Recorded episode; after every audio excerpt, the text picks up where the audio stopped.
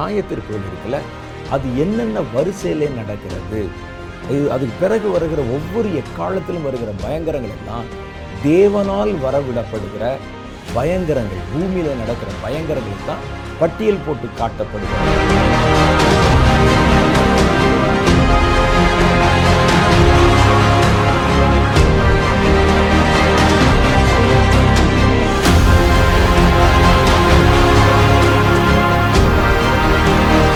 ஆண்டவருடைய கோபத்துக்கு முன்பாக நிற்க முடியும்னு சொல்கிறாங்கல்ல அந்த கோபத்தை ஏழு பிரிவாக பிரித்து ஒவ்வொரு எக்காலங்கள் ஊதும் போதும் கர்த்தருடைய கோபாக்கினை எப்படியெல்லாம் வெளிப்பட்டது என்பதை சொல்லதுதான்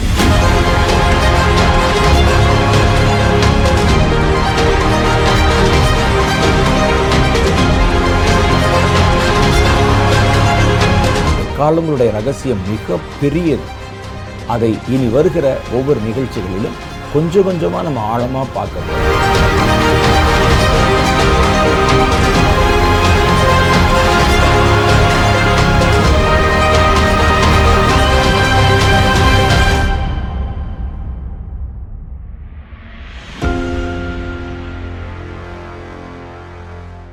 ஆண்டவராக இயேசு கிறிஸ்து நாமத்தில் உங்கள் யாவருக்கும் என்னுடைய அன்பின் நல்வாழ்த்துக்கள். நாம் போன வாரத்தில் சந்தித்து கொண்ட போது ஒரு வித்தியாசமான ஒரு இன ஆவியை பற்றி நம்ம பார்த்தோம். இந்த ஆவிகளுடைய முதல் குறி யாருன்னு பார்த்தா ஒவ்வொரு தேசத்திலும் இருக்கிற இராணுவங்கள். இந்த இராணுவங்கள் மேலே தான் அது கண் வைக்கும். இராணுவத்தை பிடிச்சிக்கிறனும் தாங்களும் இராணுவ வீரர்கள் போல யுத்தம் செய்யணும் மனிதர்களுக்கு எதிராக. அப்போ மனிதர்கள் பொதுவாகவே ஒவ்வொரு தேசத்திலும் இராணுவத்தை வைத்திருக்கிறார்கள். ரொம்ப ரேராக வாட்டிக்கன் போன்ற சிட்டிகளில் தான் இராணுவம் என்ற ஒரு அமைப்பு இல்லை என்று சொல்லப்படுகிறது. இருந்தாலும் கூட அங்கே செக்யூரிட்டிஸ் இருக்கிறாங்க. நிறைய ஆட்கள் இருக்காங்க அந்த இடத்த பாதுகாத்து கொள்வதற்கு ஆட்கள் இருக்காங்க. சரி அதை விட்டுருவோம். ஒவ்வொரு நாட்டிலும் இராணுவம் என்ற ஒரு அமைப்பு கண்டிப்பாக தேவைப்படுகிறது. அந்த மிலிட்ரி இருக்கும். இது எதுக்கு இருக்குதுன்னு கேட்டால் அந்த நாட்டு ஜனங்களை பாதுகாப்பதற்கு. எதிரிகள் வந்தால் அவர்களை அந்த தேசத்தை பிடிக்க விடாதபடிக்கு எல்லையிலே நின்று தங்கள் தேசத்தை காப்பதற்காகத்தான் வச்சிருக்கிறாங்க. ஆனால் சில சமயங்கள் அந்த இராணுவங்கள் என்ன செய்யும்னா தன் சொந்த தேசத்துக்கு எதிராகவே திரும்பி தன்னுடைய ஆயுத பலத்தையும் தன்னுடைய சரீர பலத்தையும் ஆள் பலத்தை வைத்து அதிகார பலத்தை வச்சு மேலே அதிகாரத்தில் இருக்கிற எல்லாத்தையும் தூக்கிட்டு இந்த இராணுவத்தில் இருக்கிற கமெண்டோஸு இந்த கமாண்டர்கள் இருக்கிறாங்க பாருங்கள் அவங்க ஆட்சியை பிடிச்சிருவாங்க. அதுக்கு தான் இராணுவ ஆட்சின்னு சொல்கிறோம் இராணுவ ஆட்சி என்பது ரொம்ப கொடூரமாக இருக்கும். யாரும் பேச முடியாது. சட்டம் கூட அந்த இடத்துல ஒரு வேலையும் செய்யாது. நீதிபதிகள் அதற்கு எதிராலாம் பேச முடியும் சுட்டு தள்ளிடுவான் உடனே.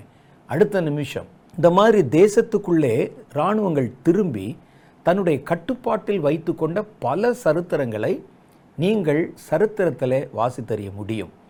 நான் ஏற்கனவே சொன்ன மாதிரி உகாண்டா என்ற தேசத்தில் இடி அமீன் என்ற ஒரு ஆள் இருந்தார். அவருடைய காலத்தில் அந்த இராணுவத்தை பலப்படுத்தி வைத்துக்கொண்டு இராணுவ ஆட்சி. அவர் எனி டைம் பார்த்தீங்கன்னா ஒரு இராணுவ உடை தான் அணிந்திருப்பார். அவர் மனிதர்களுடைய ரத்தத்தை பச்சை ரத்தத்தை குடிப்பார்னு கூட சொல்கிறாங்க அந்த நாட்களில் எந்த சட்டமும் இல்லை. யாரும் உள்ளே போக முடியாது நாட்டுக்குள்ளே. ஒரு மனிதனும் அவருக்கு எதிர்த்து ஒன்றும் பேச முடியாது. பேசுனா அடுத்த நாள் காணாமல் போயிடுவான் எங்கே இருக்கிறான்னு தெரியாது. இதெல்லாம் ஒரு டிக்டேட்டர்ஷிப் இராணுவத்தை வைத்து பயன்படுத்துவது. அப்போ இந்த மாதிரி இராணுவங்களை பிடிப்பதற்குன்னு ஒரு ஸ்பிரிட் இருக்குது இந்த ஆவிகள் எதில் விருப்பம் உள்ளவைகள் என்றால் யுத்தம் செய்வது.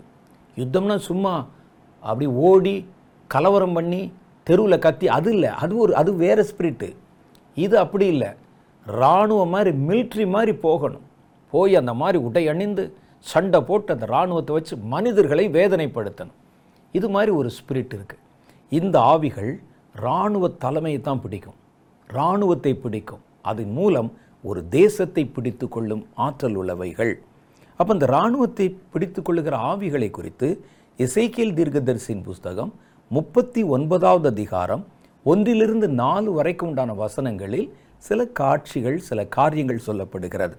அப்போது கர்த்தர் சொல்கிறார் பாருங்க இப்போதும் மனுபுத்திரனே நீ கோகுக்கு விரோதமாக தீர்க்க தரிசனம் உரைத்து சொல்ல வேண்டியது என்னவென்றால் கர்த்தராகிய ஆண்டவர் உரைக்கிறார் மேசேக் தூபால் ஜாதிகளின் அதிபதியாகிய கோஹே இந் இது யார் இந்த ஆள் அப்படின்னா இது ஒரு ஸ்பிரிட்டு அது ரெண்டு ஜாதி இருக்கிறாங்க. ஒன்று மேசேக் தூபால்னு.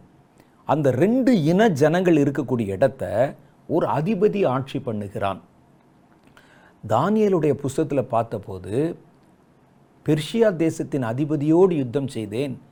பெர்ஷியா தேசத்தின் அதிபதி எனக்கு எதிராக எதிர்த்து நின்றான் என்று சொல்வது பெர்ஷியாவில் இருக்கிற மனிதனாய் இருக்கக்கூடிய அதிபதி அல்ல. அந்த தேசத்தை தன்னுடைய கட்டுப்பாட்டில் வச்சிருக்கிற அதிபதியாக வானமண்டலத்தில் நியமிக்கப்பட்ட ஒரு பொல்லாத ஆவி. அப்போ இந்த வானமண்டலத்தில் இருக்கிற பொல்லாத ஆவிகள் ஒவ்வொரு தேசத்துக்கு மேலும் ஒரு ஆளுமை வைத்திருக்கிறது நான் உங்களுக்கு ஏற்கனவே சொல்லியிருக்கிறேன். அவன் ஒரு ஸ்பிரிட்டை வந்து அதற்கு அதிபதியாக நியமித்திருப்பான். அதுதான் இங்கே கீழே ஆட்டி படைத்து கொண்டிருக்கும். அதே மாதிரி ஒரு தேசம் அதில் மேசேக் தூபால் என்ற ரெண்டு ஜாதி உள்ள ஒரு தேசம். இவைகளின் அதிபதி அதிபதியாக இருக்கிற ஒரு ஸ்பிரிட் அந்த ஸ்பிரிட்டுக்கு பேர் தான் கோக் என்று வேதம் சொல்லுகிறது. அந்த கோகை பார்த்து கர்த்த சொல்கிறார் இதோ நான் உனக்கு விரோதமாக வருகிறேன். ஏன்? நான் உன்னை திருப்பி உன்னை ஆறு துரடுகளால் இழுத்து உன்னை வடபுறங்களிலிருந்து எழும்பவும் இஸ்ரவேல் மலைகளின் மேலே வரவும். உன்னை இஸ்ரேல் மலைக்கு மேலே கூட்டு வருவேன். நீ வருவ. அப்படி படையெடுத்து வர மாதிரி வருவ. உன் வில்லை உன் இடது கையிலிருந்து நான் தட்டிவிட்டு உன் அம்புகளை உன் வலது கையிலிருந்து விழப்பண்ணுவேன்.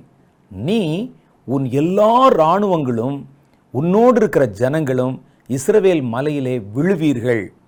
உராஞ்சுகிற சகலவித பட்சிகளுக்கும் வெளியின் மிருகங்களுக்கும் உன்னை நான் இரையாக கொடுப்பேன் என்று கர்த்தர் சொல்லுகிறார். அப்போ இந்த கோக் என்பது எதுனா ஒரு பெரிய தேசம் ஒரு பெரிய தேசம் மேசேக் தூபால் என்ற இனங்கள் இருக்கிற ஒரு இடத்தை அதனுடைய இராணுவத்தை தன்னுடைய கட்டுப்பாட்டில் வைத்திருக்கிறார். இந்த ஸ்பிரிட்டு அந்த அதிபதி இராணுவத்தை கையில் வச்சிருக்கிறான். இந்த இராணுவத்தை வைத்துக்கொண்டு அந்த தேசத்தையும் பயமுறுத்தி தேசத்து ஜனங்களையும் ஆளுமை செய்து பல தேசங்கள் மேலே படையெடுத்து போய் தேசங்களை தன்னை கீழ்ப்படுத்தி அடிமைப்படுத்துகிறவன். அப்போ கர்த்தர் சொல்கிறார் கோகு உனக்கு ஒரு இராணுவம் இருக்குது நீ அந்த இராணுவத்தை கையில் வச்சிருக்க. அதை வச்சுத்தான் உன் தேசத்தை மிரட்டி கொண்டிருக்கிறாய். அதை வைத்துத்தான் ஜனங்களுக்கு எதிரான தீமையை செய்து கொண்டிருக்கிறாய். நான் என்ன செய்வேன்? உன்னைய இஸ்ரவேல் தேசத்தை நோக்கி வர வைப்பேன் நீ பல தேசத்தை பிடித்து கொண்டு இஸ்ரவேல் தேசத்தை இதே மாதிரி பிடிச்சிடலாம். அப்படின்னு நினச்சி வர்ற மாதிரி நான் உன்னை கொண்டு வருவேன். அப்படி உன் இராணுவத்தோடு நீ வரும்போது எருசலை மலைகளிலே நான் உன்னை சங்கரிப்பேன் என்று கர்த்தர் சொல்லுகிறார். அது தீர்க்க தரிசனம். அதை விட்டுடலாம் அதில் நமக்கு வேண்டிய காரியம் என்னென்னா கோகு என்ற ஒரு பொல்லாத ஆவி. அந்த பொல்லாத ஆவி என்ன செய்யுதுன்னா இந்த கோகு என்ற ஆவி இராணுவத்தை பிடிக்கவும் இராணுவத்தை வைத்துக்கொண்டு தேசங்களை பயமுறுத்தவும் தன்னுடைய சொந்த தேசத்தையே அடிமைப்படுத்தவும் அதில் இருக்கிற ஜனங்களை தீங்கினாலே வாதிக்கவும் அதிகாரம் பெற்ற ஆவிகள். இதில் ரெண்டு ஆவியை சொல்கிறாங்க ஒன்று பேர் கோகு இன்னொன்று பேர் மாகோகு அப்படின்னு இருக்கு எல்லாம் ஒரே ஸ்பிரிட்டு தான். அதில் தனித்தனியாக பேர் இருக்குது அப்படி. அப்போ இந்த ஆவிகள் இராணுவத்துக்குள்ளே நுழைந்து இராணுவங்களை தன் கட்டுப்பாட்டில் வைத்து அதன் மூலம் மனிதர்களுக்கு தீமை செய்கிற ஆவி. இந்த வெட்டுக்கிளிகளை வைத்து சொல்லப்பட்டிருக்கும் இந்த சம்பவத்தில் இந்த ஆவிகள் பாதாளத்திலிருந்து ஏறி வருகிற அபத்தோன் என்றும் அப்பலியோன் என்றும் அழைக்கப்படும் இந்த ராஜாவுக்கு கீழே இருக்கிற அந்த ஆவிகள் இராணுவத்தை கட்டுப்பாட்டில் வைத்துக்கொண்டு பெரிய இராணுவங்களுக்குள்ளே உள்ளே புகுந்து அதன் மூலம் மனிதர்களுக்கு ஏதோ ஒரு தீங்கை கொண்டு வரும் என்று நம்ம நிதானிக்க முடிகிறது. எதை வச்சு சொல்கிறோம் அப்படின்னு சொன்னால் இதை குறித்து சொல்லப்பட்ட அந்த ஆவியை பற்றி சொல்லப்பட்ட காரியங்களை நீங்கள் கவனித்து பார்த்தீங்கன்னா யுத்த சம்பந்தமான வார்த்தைகள் நிறைய உபயோகப்படுத்தப்பட்டிருக்கிறது. பாருங்க ஒரு ஆறு காரியத்தை நான் உங்களுக்கு சொல்கிறேன் முதல் காரியம் யுத்தத்துக்கு ஆயத்தம் பண்ணப்பட்ட குதிரை மாதிரி. சும்மா தீமை கொண்டு வருகிற ஒரு வெட்டுக்கிளி போய் யுத்தத்துக்கு ஆயத்தமாகிற குதிரைனா சும்மா கிடையாது. அதுக்கு மார்க்கவசம் போட்டிருப்பாங்க கண்ணில் பார்த்தீங்கன்னா அப்படி ஒரு மூடி போட்டிருப்பாங்க. அது பார்க்குவது இப்போ பார்ப்பதற்கே ஒரு கம்பீரமாக இருக்கும். குதிரையில் போய் சண்டை போடும்போது அந்த குதிரைகளை பாருங்கள் அதற்கு ஒரு அலங்காரம் செஞ்சுருப்பாங்க. ஒரு வெட்டுக்கிளிக்கு ஏன் அப்படி அலங்காரம் செய்யணும்? இது இராணுவத்துக்குரிய அலங்காரம் அல்லவா? இது இராணுவத்துக்குரிய நடைமுறை அல்லவா? யுத்தம் செய்ய போகிறவங்களுக்கு உரியது அல்லவா? அதுதான் இங்கே சொல்லுது. யுத்தத்திற்கு ஆயத்தம் பண்ணப்பட்ட குதிரை முதல் வார்த்தை. ரெண்டாவது பாருங்க இரும்பு கவசங்கள். இரும்பு கவசம் தன்னை பாதுகாத்துக்கிறணும். நான் அட்டாக் பண்ணணும் அவர்கள் திருப்பி அட்டாக் பண்ணக்கூடாது. அப்படி உள்ளவன் தான் கவசம் போடுவான். அப்போ இவைகள் யுத்தத்திற்கு பயன்படுத்துகிற இரும்பினாலான கவசங்களை அணிந்து கொண்டு போனாலே சண்டைக்கு போகுது யுத்தத்துக்கு போகுது என்று தான் அர்த்தம். அப்போ மூணாவது காரியம் பாருங்க. மார்க்கவசங்கள் மார்க்கவசங்கள் என்று சொன்னாலே இதற்கு ஒரு எதிராளி இருக்கிறான். அவனும் சண்டை போடுவான் இதுவும் சண்டை போடணும் என்றால் ஒரு வாருக்கு போகிறவங்க தான் மார்க்கவசம் போட்டு போவாங்க. ஒரு ஆஃபீஸுக்கு போகிற நீங்களும் நானும் இந்த மாதிரியான மார்க்கவசங்களை அணிந்து கொண்டு போவதில்லை. சண்டைக்கு போகிற இராணுவத்தினர் தான் மார்க்கவசங்களை அணிந்து கொண்டு போவாங்க. அடுத்த வார்த்தை பாருங்க. யுத்தத்தில் ஓடுகிற குதிரைகளின் சத்தம் இதுக்கு. சாதாரண குதிரை சத்தம் இல்லை. ஒரு வண்டியில் குதிரை கட்டியிருப்பாங்க. அங்கெல்லாம் சின்ன வயசில் இருக்கோம் பார்த்தீங்கன்னா அப்போல்லாம் ஆட்டோவெல்லாம் கிடையாது. வெறும் இந்த குதிரை வண்டிகள் தான். குதிரை வண்டிகள் தெருவில் ஓடும்போது அந்த சத்தம் பார்த்திங்கன்னா ரிதமேட்டிக்கலாக இருக்கும். அப்படியே ஒரே மாதிரி கேட்கும். ஆனால் குதிரையில் வந்து யுத்தத்தில் ஓடும்போது அதே சத்தம் தாறுமாறாக கேட்கும். திடீர் திடீர் என்று சொல்லி சத்தமிடும் கனைக்கும் ரெண்டு காலம் மேலே தூக்கிக்கிறோம் கத்தும். அந்த மேலே இருக்கிற ஆளை விட இதுதான் நம்ம பில்டப் கொடுக்கும். பார்த்துருப்பீங்க நீங்கள் சில ஃபிலிம்ஸில் பார்த்துருப்பீங்க. ரெண்டு காலம் முன்னால் தூக்குவதும் ஓடுவதும் பாய்வதும் என்று அந்த யுத்தத்தில் குதிரைகள் ஓடுகிற சத்தம். சாதாரண குதிரை ஓடுற சத்தத்துக்கும் யுத்தத்தில் ஓடுற குதிரைகளின் சத்தத்துக்கும் வித்தியாசம் இருக்குது அடுத்து பாருங்கள் ரதங்களின் இரைச்சல். எல்லாமே இராணுவத்தை பற்றி வருது பாருங்கள் மிலிட்ரியை பற்றி வருது. ரதங்களின் இரைச்சல். அது மாதிரி இருக்குமா? அது ஓடுற சத்தம் குதிரை பூட்டப்பட்ட ரதங்கள் ஓடினா எப்படி இருக்கும்? அது மாதிரி இருக்கும். ஆறாவது காரியம் பாருங்கள் இவைகளை நடத்துவதற்கு ஒரு ராஜா. யுத்தத்துக்கு போகிறவங்கள தான் நடத்துறதுக்கு ஒரு ராஜா இருப்பார். வியூகம் அமைப்பார். இங்கே போகணும் நீ இங்கே போ அங்கே போன்னு சொல்லி அவைகளுக்கு இடங்களை பிரித்து கொடுப்பாங்க. இந்த ஆவிகளை குறித்து சொல்லப்பட்ட காரியங்கள் முழுவதிலும் இராணுவம் சம்பந்தப்பட்ட வார்த்தைகள் பிரயோகப்படுத்தப்பட்டிருக்கின்றன என்பதை நீங்கள் கவனிக்கணும். அப்போ இந்த ஆவிகள் என்ன செய்யும் அப்படின்னு சொன்னால் இந்த ஸ்பிரிட்டு இராணுவங்களை குறிவைக்கும். இராணுவங்களை குறிவைத்து தேசங்களில் மிக முக்கியமான தேசங்களில் இருக்கிற இராணுவங்களை கையகப்படுத்தி கொள்ளும். கையகப்படுத்தி கொண்டு ஒன்றுக்கு ஒன்று எதிராக புறப்படுகிற மாதிரி ஒரு தோற்றத்தை உண்டு பண்ணி பல தேசங்களுக்குள்ள ஒரு யுத்த சத்தத்தை துணிக்க பண்ணும்.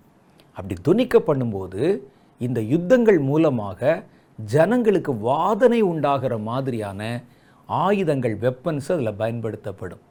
இதை நம்ம அனுமானித்து பார்த்தா நிதானித்து பார்த்தா ஒரு கெமிக்கல் வெப்பன்ஸ் அதை பயன்படுத்துவாங்க. கெமிக்கல் வெப்பன்ஸை பயன்படுத்தி பல தேசங்களுக்கு நடுவில் திடீர்னு ஒரு புகைச்சல் உண்டாகும். இந்த இராணுவம் அதற்கு எதிராக வரும் அந்த இராணுவம் அது அதுக்கு எதிராக வரும். இந்த ரெண்டு இராணுவத்தையும் பிடிச்சிருக்கிறமே இந்த ஆவிகள் தான். இந்த ஆவிகள் இந்த நாட்டையும் பிடிச்சிருக்கும் ஒரு எதிரி நாட்டையும் பிடிக்கும் ஒரு பத்து பதினஞ்சு நாட்டை பிடிச்சிக்கிறோம். ஆங்காங்கே யுத்தங்களை உருவாக வைத்து அதன் மூலமாக இராணுவத்தில் இருக்கக்கூடிய வெப்பன்ஸை பயன்படுத்தி வானத்தில் அப்படியே ரெக்கடிச்சு பறக்கிற மாதிரி பறக்க வச்சு நான் ஏற்கனவே சொன்னேனே ஒரு இரும்பு மாதிரி இருக்குது அது ஓடுற சத்தம் ரெக்கைகளின் சத்தம் குதிரை உரமாக தட தட தட தடன்னு கேட்குது எல்லாம் ஹெலிகாப்டர்கள் மாதிரி இருக்குது நமக்கு பார்ப்பதற்கு. இது மாதிரியான பெரிய பெரிய விமானங்களை பயன்படுத்தி கெமிக்கல் வெப்பன்ஸ் உபயோகப்படுத்துவதன் மூலம் ஐந்து மாதம் அளவும் ஜனங்களுடைய சரீரத்தில் ஸ்கின்னில் கண்ணில் அவருடைய மாம்சத்தில் கொடிய விதமான வியாதிகள் புற்றுநோய் போன்ற காரியங்கள். மரணம் வராது. ஆனால் இதெல்லாம் வரும் அப்படிங்கிறத நம்ம அறிய முடியுது. அதில் அந்த ஒரு லட்சத்தி நாற்பத்தி நாலாயிரம் பேரை மாத்திரம் அது கொல்லக்கூடாது அப்படின்னு ஒரு கட்டளை கொடுக்கப்பட்டிருக்கனால இந்த வெப்பன்ஸ்லேருந்து வரக்கூடிய காரியங்கள் ஒரு லட்சத்து நாற்பத்தி நாலாயிரம் பேரையும் உண்மையிலே தேவனுக்கென்று வேறு பிரிக்கப்பட்ட தெரிந்து கொள்ளப்பட்ட ஒருவனையும் அது தொடாதபடிக்கு அவங்களுடைய சரீரத்தை மாத்திரம் அது பாதிக்கவே பாதிக்காது. அந்த மாதிரி கர்த்தர் அவர்களுக்கு ஒரு பாதுகாப்பை கொடுப்பார். இன்னொன்று பார்த்தீங்கன்னா இவைகள் ஒன்றோடு ஒன்று மோதி கொள்ளுவது மோதிக்கொண்டு சண்டை போடும். அஞ்சு மாதம் அளவுக்கும் உலகத்தின் பல தேசங்களில் தவிப்பும் தத்தளிப்பும் உண்டாகும். ரெண்டு தேசங்கள் ஒன்றோடு ஒன்று சண்டை போட்டுக்கொள்ளும். அதோடைய இராணுவங்கள் அப்படி கடந்து போகிறனால நடுவில் இருக்கிற பல தேசங்களுக்குள்ளேயும் பாதிப்பு உண்டாகும். அந்த நாட்களில் பார்த்தீங்கன்னா இரண்டாவது உலகப்போர் அப்போ நாடுகள் வந்து ரெண்டாக பிரிந்து கொண்டு அச்சு நாடுகள் என்றும் நேச நாடுகள் என்றும் பிரிந்து ஒன்றோடு ஒன்று சண்டை போடும்போது இந்த பிரச்சனைக்கு சம்பந்தமே இல்லாத நாடுகள் கூட அதில் நிறைய பாதிக்கப்பட்டன. பல இடங்களில் குண்டு போடுவதும் குண்டு வீச்சு வருவதும். இந்தியாவிலலாம் பார்த்தீங்கன்னா சென்னையில் கூட குண்டு விழுந்தது சொல்கிறாங்க பர்மாவில் குண்டு விழுந்தது. பல இடங்களில் இந்த மாதிரி அந்த யுத்த காலத்தில் ஒரு பயம் அச்சம் நடுக்கம் இருக்கும். ராத்திரி திடீர்னு பார்த்தீங்கன்னா ஒரு சங்கு சத்தம் கேட்கும். உடனே எல்லா கரண்ட்டெல்லாம் ஆஃப் பண்ணிடணும் மின்சாரமெல்லாம் இருக்கக்கூடாது. விமானங்கள் மேலே பறக்கும். அது கடந்து போகிற வரைக்கும் அமைதியாக இருக்கணும். எல்லோரும் எந்த இடத்துலையும் லைட்டு பொருத்தக்கூடாது. இப்படிலாம் பயங்கரங்களை எல்லாம் பார்த்துருக்குறோம். இது மாதிரி இந்த இராணுவங்கள் உள்ளே புகுந்து கொண்டு இப்போ பயன்படுத்தக்கூடியதெல்லாம் ஒரு கெமிக்கல் வெப்பன்ஸ் ஏனென்றால் இந்த ராஜா திட்டமிட்டே அதை செய்கிறான்.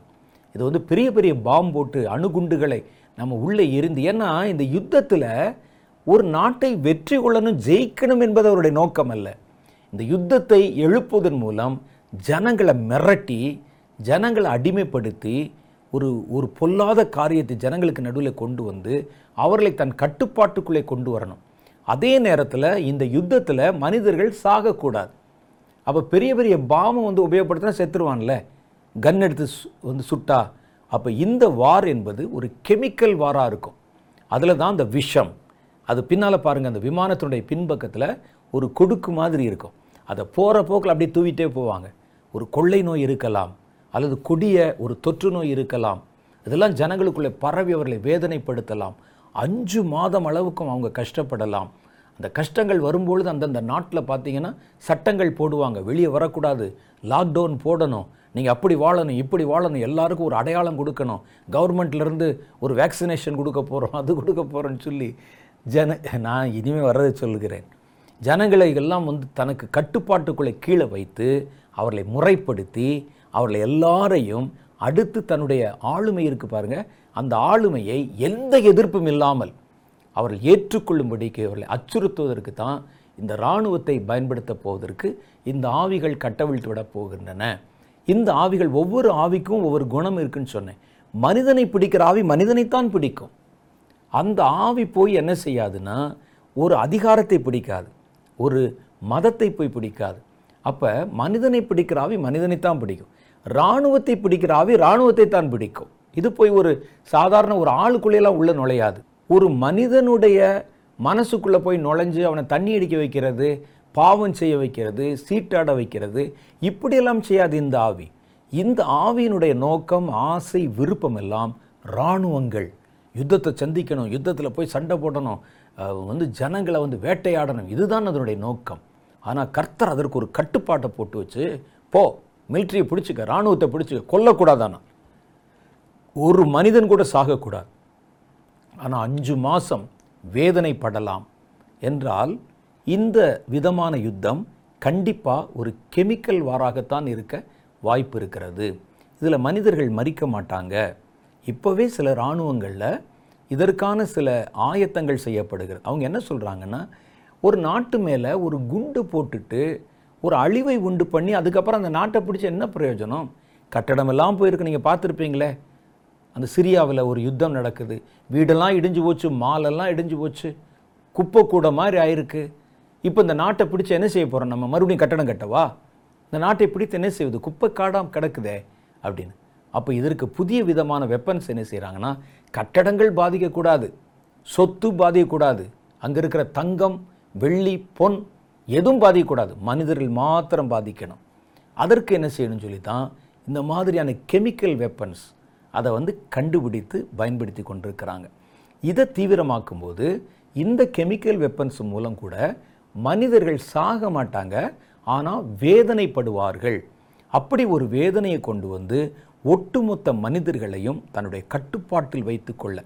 ஏன்னா ஒரு மனுஷனுக்கு ஒரு வியாதியோ சரீரத்தில் ஒரு வேதனையோ வந்துவிட்டால் என்ன சொன்னாலும் கேட்பான். கொரோனா காலத்தில் பாருங்களேன் ஒவ்வொரு நாட்டிலும் ஒவ்வொன்று சொன்னாங்க. என்ன சொன்னாலும் கேட்பாங்க. என்ன சொன்னால் வெளியே வராது வரமாட்டான். உள்ளே தான் இருக்கணும் இருக்கலாம்.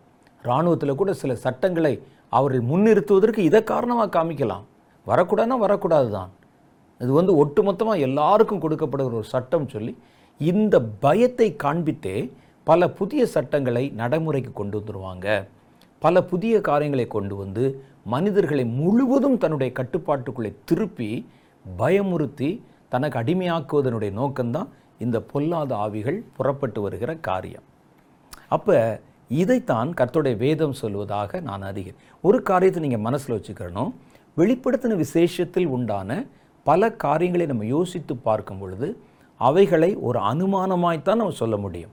கரெக்டாக இப்படி தான் நடக்கும் என்று யாரும் அதை அறுதிட்டு சொல்லிவிட முடியாது. ஆனால் உண்மைக்கு ரொம்ப சமீபம் வரைக்கும் நாம் யோசிப்பதற்கு வாய்ப்பு இருக்கிறது. உண்மையான சம்பவங்கள் நடக்கும்போது நம்ம தியானிச்சதை விட இன்னும் பல மடங்கு பயங்கரங்கள் நேருக்கு நேராய் அரங்கேறலாம் அப்படிங்கிறதை மனசில் வச்சுக்கிறணும்.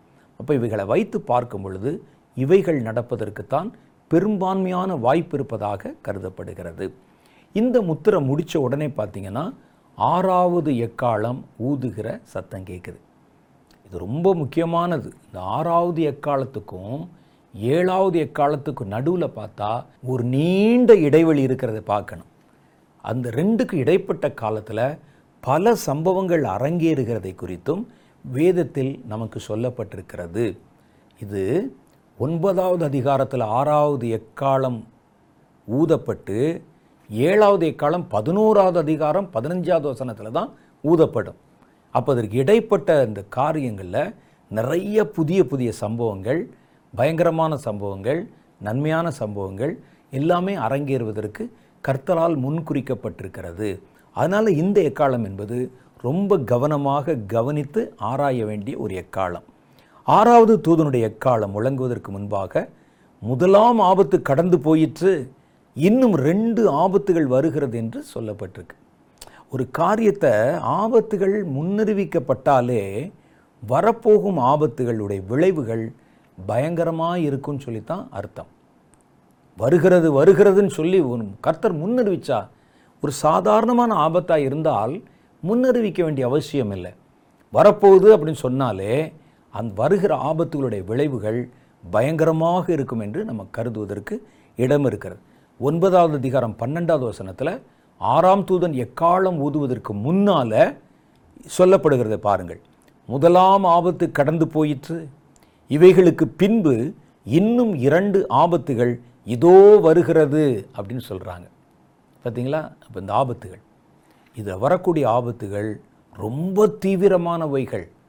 இந்த ஆறாம் தூதன் எக்காலத்துக்கும் ஏழாம் தூதனுடைய எக்காலத்துக்கும் இடையில் நிறைய புதிய சம்பவங்கள் நடக்கப் போகிறதை கர்த்தருடைய வேதம் நமக்கு முன்னறிவித்திருக்கிறது. அதனால் நம்ம இந்த ஆறாவது எக்காலத்திலும் ஏழாவது எக்காலம் வரைக்கும் இருக்கக்கூடிய சம்பவங்களை ரொம்ப கவனமாகவும் நிதானமாகவும் நுணுக்கமாகவும் ஆராய வேண்டியது அவசியமாக இருக்கிறது. அப்போ பாருங்க இப்போது ஆறாவது தூதன் தன் எக்காலத்தை ஊதுறாரு. அந்த ஆறாவது தூதன் எக்காலம் ஊதும்போது உண்டாகிற ஏராளமான பயங்கரங்களை வேதம் குறிப்பிட்டு சொல்லுது. அந்த ஆறுக்கும் ஏழுக்கும் இடையில சில சம்பவங்கள் நடக்கிறத சொல்லியிருக்குது. நான் முதல்ல மேலோட்டமாக அந்த சம்பவங்களை சொல்லிடுறேன். நாம் அதோடு கடந்து போகும்போது அதை குறித்து இன்னும் நான் உங்களுக்கு ஆழமாக விளக்கி நம்ம எல்லாம் சேர்ந்து தியானிக்க போகிறோம் இது ரெண்டுக்கு நடுவில் என்ன நடக்குதுன்னு கேட்டால் ஒன்பதாவது அதிகாரத்தில் ஆறாம் தூதன் எக்காலம் ஊத ஆரம்பித்தாலும் ஏழாம் தூதன் எங்கே எக்காலம் ஊதுகிறார் தெரியுமா? ஒன்பதாவது அதிகாரத்தில் நிறையா தூதர்கள் எக்காலம் ஊதுறாங்க? ஆனால் ஏழாவது தூதன் பதினோராவது அதிகாரம் பதினஞ்சாவது வசனத்தில் தான் அடுத்த எக்காலம் ஊதப்படுகிறது. அதற்கு இடைப்பட்ட காலத்தில் நிறைய சம்பவங்கள் நடப்பதாக வேதம் சொல்லுகிறது. ஒன்று என்ன நடக்குதாம்? இடைப்பட்ட காலத்தில் பலமான தேவதூதன் இப்போது இந்த ஒன்பதாவது அதிகாரத்தில் ஆறாம் தூதன் எக்காலம் ஊதுனதிலிருந்து ஒன்பதாவது அதிகாரம் கடைசி வரைக்கும் இருக்கக்கூடிய வசனத்தில் இந்த எக்காலத்தினுடைய எஃபெக்ட் இந்த எக்காலத்தினால் உண்டாகிற பாதிப்புகள் அதனுடைய தொகை முடிந்து விடுகிறது. பத்தாவது அதிகாரத்திலும் பதினோராவது அதிகாரத்தின் பாதி வரைக்கும் உண்டான பகுதிகளிலும் அடுத்து நடக்கிற வேறு சம்பவங்கள் சொல்லப்படுகிறது. என்னென்ன சம்பவங்கள்? ஒரு பட்டியல் இருக்குது பாருங்கள் ஒரு ஏழு காரியத்தை நான் உங்களுக்கு சொல்ல ஆசைப்படுகிறேன் மேலோட்டமாக இந்த மேலோட்டமாக சொல்லப்படுற காரியத்தை பார்த்துக்கங்க. அந்த இடத்துக்குள்ளே வரும்போது நம்ம இன்னும் அதை விளக்கமாக பார்க்க போகிறோம் ஒன்று என்ன நடக்குதுன்னா பலமான தூதன் வானத்திலிருந்து ஒரு தூதன் இறங்குகிறான். அந்த தூதன் இதுவரைக்கும் உலகத்தில் இறங்கின தூதர்களை விட பார்க்கறதுக்கு பயங்கரமும் மிக வல்லமை புரிந்தின ஒரு தூதனாகவும் இறங்கி வருகிறான். இந்த தூதன் தன் கையில் ஒரு புஸ்தகத்தை பரலோகத்திலிருந்து கொண்டு வருகிறார் அப்போ பரலோகத்திலேருந்து ஒரு புஸ்தகத்தை கொண்டு வருகிறார் அப்படின்னு சொன்னாலே உலகத்தில் இல்லாத ஏதோ ஒரு புதிய காரியம் பரலோகத்தில் மறைத்து வைக்கப்பட்ட அல்லது பரலோகத்தில் உரைக்கப்பட்ட ஒரு புதிய செய்தி பூமிக்கு சொல்லப்படுவதற்கு கொண்டு வரப்படுகிறது அப்படின்னு தான் அர்த்தமாகுது. அந்த பலமான தூதன் அப்போ இதுவரைக்கும் பூமியிலே கொடுக்கப்பட்ட புத்தகங்கள் அல்ல. கர்த்தரால் கொடுக்கப்பட்ட புத்தகம் இருக்கு பாருங்கள் வேதம் தீர்க்க தரிசன புஸ்தகங்கள் அப்புறம் கட்டளைகள் சட்டங்கள் எல்லாம் இருக்குல்ல? இதெல்லாம் தாண்டி இதுவரைக்கும் பூமியிலே கொடுக்கப்படாத வேறு ஒரு செய்தி. பரலோகத்திலிருந்து ஸ்பெசிஃபிக்காக ஸ்பெஷலாக இந்த தூதன் மூலம் கொண்டு வரப்படுகிற ஒரு செய்தியை ஒரு நிகழ்வை இந்த இடைப்பட்ட காலத்தில் நம்மால் அறிய முடிகிறது. அடுத்து பாருங்கள் ஏழு இடி முழக்கங்கள் பேசின ரகசியங்கள். புஸ்தகத்தில் ஒரு ரகசியம் இருக்குது. அந்த புஸ்தகத்தை கொண்டு வந்து கொடுக்கும்போது ஏழு இடி முழக்கங்கள் இடி முழக்கம்னா டொம டம டமன் தான் சத்தம் கேட்கும். ஆனால் இது அப்படி இல்லாமல் இடி முழக்கங்கள் மனுஷன் பேசுகிற மாதிரியே பேசுது. இடி முழக்கம் பேசுமா அப்படின்னு கேட்டால் பேசும். இயேசு ஞானஸ்நானம் பண்ணப்பட்டு கரையேறின பொழுது ஒரு இடி விழுகிற சத்தம் கேட்டது. ஆனால் அந்த சத்தத்தில் இவர் என் நேசகுமாரன் இவரில் நான் பிரியமாக இருக்கிறேன் என்று சொன்னது. சுற்றி இருந்தவர்களோ இடி முழக்கம் கேட்பதாக பேசிக்கொண்டார்கள். அப்படிதான் வசனம் போடுது? அப்போ ஏழு இடி விழப்போகுது. அந்த ஒரு சம்பவம் அந்த ஒரு அனுபவம் இந்த இடைப்பட்ட காலத்தில் நடப்பதற்காக வைக்கப்பட்டிருக்கிறது. இந்த ஏழு இடி முழக்கங்கள் ஒரு செய்தியை ஏழு காரியத்தை அல்லது ஏழு ரகசியம் ஏதோ சம்திங் அது ஒவ்வொரு இடி முழக்கமும் ஒரு காரியத்தை பேசுது. அதை கேட்டபோது ஆச்சரியப்பட்டு யோவான் எழுத வேண்டும் என்றிருந்தார். ஆனால் அந்த சத்தம் சொன்னது இப்போ எழுதினதை முத்திரை போட்டு வையே. அது அந்த நாட்கள் வரும்போது நான் அதை வெளிப்படுத்துவேன் அப்படின்னு சொன்னார். அப்போ அதனால் ஒரு ரகசியம். இடி முழக்கங்கள் பேசின ரகசியங்கள். அடுத்த காரியம் பார்த்தீங்கன்னா மூணாவது ஒரு புதிய புத்தகம் கொடுக்கப்படும். அதை நம்ம பார்த்துட்டோம். அடுத்த காரியம் அந்த மூணாவது பார்த்தா புத்தகத்தின் வெளிப்பாடுகள் உரைக்கப்பட புஸ்தகத்தில் என்ன இருக்குதோ அதில் சொல்லப்பட்ட காரியங்களை மற்ற ஜனங்களுக்கு சொல்லி எச்சரிக்க கர்த்தராலே ஒரு கட்டளை புதிதாக அந்த நாட்களிலே கொடுக்கப்படுகிறது. அடுத்து தேவனுடைய ஆலயமும் தேவனை தொழுது கொள்ளுகிறவர்களும் அளந்து பார்க்கப்படுறாங்க. பதினோராவது அதிகாரத்தில் எவ்வளோ காரியம் இருக்குது பாருங்கள் தேவனுடைய ஆலயம் கட்டப்பட போகிற புதிய ஆலயம் அதனுடைய கைக்கோல் ஒன்று கொடுக்கப்பட்டு பதினோராவது அதிகாரத்தில் பார்ப்பீங்க அதனுடைய நீள அகலத்தை ஆராய்ந்து பார். அதிலே கர்த்தரை தொழுது கொள்ளுகிறவர்களை அளந்து பார் என்று ஒரு கட்டளை கொடுக்கப்படுது. அது ஒரு சம்பவம் இருக்குது அதை பற்றி நான் உங்களுக்கு சொல்லும்போது தான் அது எத்தனை முக்கியமானது என்பதை வந்து உங்களால் அறிந்து கொள்ள முடியும். அதுக்கடுத்து ஒரு பெரிய பயங்கரமான ரொம்ப த்ரில்லிங்கான ஒரு சம்பவம் நடக்க போகுது. என்னென்னா பரலோகத்திலிருந்து ரெண்டு சாட்சிகள் இறங்கி வர போகிறாங்க ரெண்டு சாட்சி. ஆறாவது தூதன் எக்காலத்துக்கும் ஏழாவது தூதனுடைய எக்காலத்துக்கும் நடுவில் பரலோகத்திலேருந்து ரெண்டு சாட்சி இறங்கி வர போகிறாங்க அந்த ரெண்டு சாட்சிகளுடைய பெயர்கள் நமக்கு சொல்லப்படலை. அனுமானமாக சொல்கிறாங்க ஒருத்தர் சொல்கிறார் மோசையும் எலியாவும் சொல்லுவாங்க. இன்னும் சிலர் ஏனோக்கும் எலியாவும் என்பார்கள். ஏனென்றால் இவர்கள் ரெண்டு பேர் தான் மரணம் அடையாமல் பரலோகத்துக்கு எடுத்துக்கொள்ளப்பட்டவங்க அப்போ அவர்கள் வந்து ஏன்னா எல்லா மனிதனுக்கும் ஒரு சட்டம் இருக்குது எல்லாரும் ஒரு தடவை பிறப்பதும் நியாய மறுபடி அவர்கள் வந்து மரணம் அடைவதும் பின்பு உயிர்ப்பிப்பதும் எல்லாருக்கும் நியமிக்கப்பட்டிருக்கிறதுன்னு. மரணமே பார்க்காம உயிரோட போகிறவங்க இனிமே. ஆனால் அதுக்கு முந்தி போனவர்கள் இந்த சட்டத்துக்கு உட்படாததுனால இவர்களுக்கு ஒரு மரணம் சம்பவிக்கப்பட்டு மறுபடியும் இவர்கள் உயிர் தெளிவிக்கப்பட்டு பரலோகத்துக்கு போகணும். அப்படி வச்சு பார்த்தா ஏனோக்கு மரணத்தை காணாமல் எடுத்துக்கொள்ளப்பட்டார் அதற்கு ஒப்பாக எலியா எடுத்துக்கொள்ளப்பட்டார் அதனால் இவர்கள் ரெண்டு பேர் தான் என்று ஒரு குரூப் சொல்லுவாங்க. இன்னொருத்தர் சொல்லுவாங்க இல்லை இல்லை. மறுரூப மலையில் பார்த்தீங்கன்னா மோசையும் எலியாவும் தானே கர்த்தரோட காணப்பட்டாங்க? அவர்கள் தானே ஒரு முறை வந்துட்டு போயிருக்கிறாங்க. மறுபடியும் வரக்கூடிய சாட்சி அவர் ரெண்டு பேராக தான் இருக்கும் அப்படின்னு சொல்கிறாங்க யாராக இருந்தாலும் நமக்கு அதை பற்றி கவலை இல்லை. ரெண்டு பேர் பரலோகத்தில் இருந்து இறங்கி வர போகிறாங்க அவர்கள் அந்த நாட்களிலே நடைபெற்று கொண்டிருக்கிற அந்தி கிறிஸ்துவின் ஆட்சி காலத்தில் இந்த இராணுவமெல்லாம் வச்சு பிடிச்சி ஜனங்களெல்லாம் கட்டுப்பாடு பண்ணி அவர்கள் எல்லாம் இதை பார்த்து இவ்வளவு ஐந்து மாதங்கள் எங்களுக்கு இருந்த உபத்திரவத்தையெல்லாம் நீக்கி இந்த எங்களை ஆளுமை செய்கிற ராஜா நாங்கள் நமக்கு ஒரு நல்ல வாழ்க்கையை கொடுத்துருக்கிறாரே நம்பிட்டு இருக்கும்போது இவங்க ரெண்டு பேரும் வந்து தாங்கள் செய்கிற அற்புதங்களினால் இந்த ராஜா உங்களை ஆளுமை செய்து கொண்ட ராஜா ஒரு டம்மி ராஜா என்பதை காமிப்பாங்க. அவனை ஒன்றும் பிடிக்க முடியாது. அது வரைக்கும் ஜனங்கள் நினைப்பாங்க நம்மை ஆளுகை செய்கிற இந்த ராஜா தான் அதிகாரத்தின் உச்சபட்சம் இவருக்கு மேலே எந்த சக்தியும் இல்லை பவர் இல்லை அப்படின்னு நினச்சிக்கிட்டு இருக்கும்போது அதெல்லாம் ஒன்றுமில்லை என்று காட்டுற மாதிரி இந்த ரெண்டு பேர் வருவாங்க. அந்த குறித்த சம்பவங்கள் அங்கே சொல்லப்பட்டிருக்கிறது. இந்த ரெண்டு சாட்சிகளும் பூமிக்கு அனுப்பப்படுதல். அதற்கு பிறகு பலமான ஒரு பூமி அதிர்ச்சி நடக்கும் அப்படிங்கிறதையும் வேதம் பதினோராவது அதிகாரத்தில் சொல்லுது.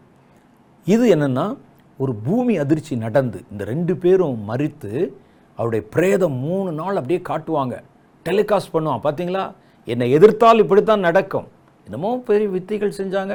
அற்புதம் செஞ்சாங்க. இந்த கொன்று ஒழித்து விட்டோம். பாருங்கள் அப்படின்னு சொல்லி காமிச்சிட்டு இருக்கும்போது எல்லாரும் பார்க்கும்போது இவர்கள் உயிரோடு எழுப்பி போயிடுவாங்க உயிரோடு எழுப்பி வானத்துக்கு எழுதி போயிடுவாங்க இப்போ ஒன்றும் செய்ய முடியாது. இந்த சம்பவத்தை தொடர்ந்து ஒரு பெரிய பூமி அதிர்ச்சி உண்டாகுமா? அந்த பூமி அதிர்ச்சியில் எருசலேமில் பத்தில் ஒரு பங்கு. எருசலேம் பட்டணத்தில் பத்தில் ஒரு பங்கு. கட்டடம் சொத்து நிலவுகள் இடிந்து போயிடும் ஏழாயிரம் பேர் மரணம் அடைவார்கள் என்று முன் குறிக்கப்பட்டிருக்கிறது இந்த ரெண்டு சம்பவங்களும் இதனுடைய பின்தொடர்ந்து வரக்கூடிய சம்பவங்கள். இதெல்லாம் எப்போ வருதுன்னா ஆறாம் தூதனுடைய எக்காலத்துக்கும் ஏழாம் தூதனுடைய எக்காலத்துக்கும் இடைப்பட்ட காலத்தில் வரப்போகுது. ஆர் அதனால் இந்த ஆறாம் தூதனுடைய எக்காலம் என்பது ரொம்ப முக்கியமானது.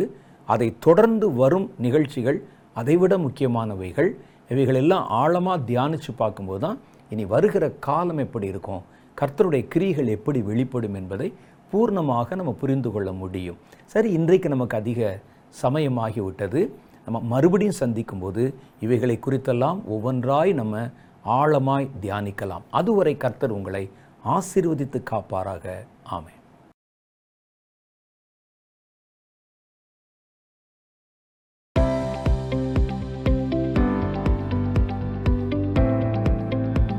சகோதரர் வின்சென்ட் செலுக்குமார் அவர்களுடைய செய்திகளை தொடர்ந்து கேட்கவும் பார்க்கவும் சகோதரர் வின்சென்ட் செலுக்குமார் அவர்களின் யூடியூப் சேனலை சப்ஸ்கிரைப் செய்து கொண்டு பெல் ஐக்கானை கிளிக் செய்து கொள்ளுங்கள்.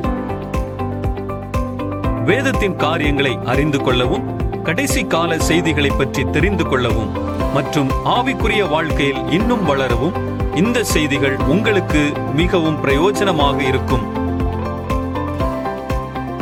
தொடர்ந்து இந்த யூடியூப் சேனலை பாருங்கள் மற்றவர்களுக்கும் தெரியப்படுத்துங்கள். கத்தர் உங்களை ஆசிர்வதிப்பாராக.